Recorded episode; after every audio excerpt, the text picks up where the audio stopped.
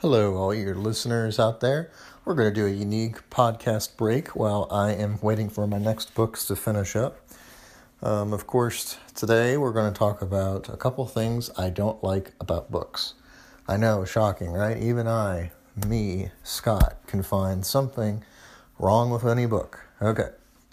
So, for starters, I made a list here. We're going to talk about some of them, and we're going to talk about why they bug me. Okay, and of course, I'm an opinionated person, and it may not be that way for you. It may not be that way for everyone. So remember, all this podcast is just my own opinion. All right, so let's get started. Number one, I don't like it when a book is the cover of a movie. This instantly makes me not want to read that book, mainly because I feel like the people who buy it are people who found out about it through the movie first, which, you know, that isn't a terrible thing. But when I look at something, I want to always get the classic version of it. When Harry Potter came out and I saw the films and I was reading the books, I wanted the original books, the hardback books, you know, or even paperback books. But for the most part, I just did not like it when a, a book series had just a picture of the actor, actress, you know, that was on there. Part of the fun of a book for me is imagining what the characters are like. And if you have a reference in front of you from a movie, it sort of takes that away from you. Okay. Number two, what I don't like about hardback books. Specifically, hardback books are heavy. They take up a lot of room, they're expensive, and mostly you have a hard time carrying them everywhere. Like me, if you try to read in bed or you try to read in a place where you collect a lot of books, it typically just adds up very quickly. And hardback books, for that reason, to me, kind of bother me. Uh, number three, paperback books. I love paperback books, but paperback books are easily destroyed. They're cheap and affordable and they're a great alternative to hardback books sometimes, but paperback books are typically the type of books that get destroyed like I said, after just a couple of reads, you know, like you can have a book and pass it to a few friends and it's gone.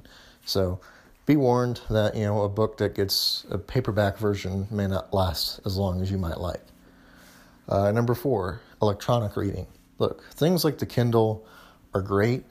They get people to read. That's not a bad thing. But for me, it will never replace the touch and feel of a book, specifically books that are new, they have a, a very fresh new book smell to them. And to kind of sacrifice that in an electronic form, we're always surrounded by electronics. So for me, the Kindle is kind of out because of that. Although I do like that specifically in Kindles, you can look up a word if you don't know what it means. You can highlight passages of favorite quotes, and you can do other things with it you would normally be, be able to do.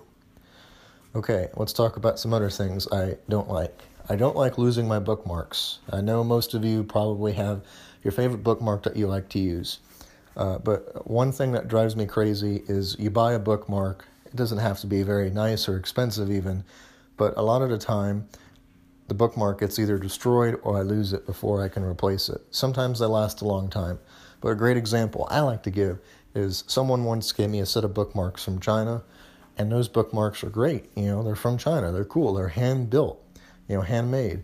But they're destroyed so easily, you know, just after a short time, I would just lose them or they would be destroyed in no time at all. Um, okay, another thing I don't like about books is loaning them to friends. Okay, look, I love my friends, and I think my friends are important. And if you want to read a book, I'm going to encourage you to read a book. But I don't like giving you my books. And the reason why is, is especially if it's a book that's important to me. If I give you that book, I'm trusting my life with you with that book. So for you to lose it or not return it or for something to happen to it, it just makes me kind of mad, you know, like it I don't want to get involved with all of that. I'd rather just say, you know, if you like it, you can buy it or if you like it, you can go find it on your own, but for you to borrow one of my books, there's a chance I might ever see that book again, so I definitely don't like that. Um, okay, another thing I like to bring up books are expensive. I know that many of you out there enjoy reading just like I do, and I always talk about how awesome the libraries are because they're free. But but to be honest with you, books that you get from the library, you know, are donated, you know, copies. And if you want to have your own personal collection and not have to worry about replacing it from a library, then you typically have to spend a lot of money. And books cost over $40, sometimes more, for a hardback. So imagine collecting a Harry Potter series that was the original first edition from England. You're going to be paying a lot of money if you're a fan. Anyway, this is all for today's podcast. This is Coffee and Books, and I just want to thank you all again for listening. Uh, you can reach me by Scott, S C O T T B E R N S T E I N 16 at yahoo.com.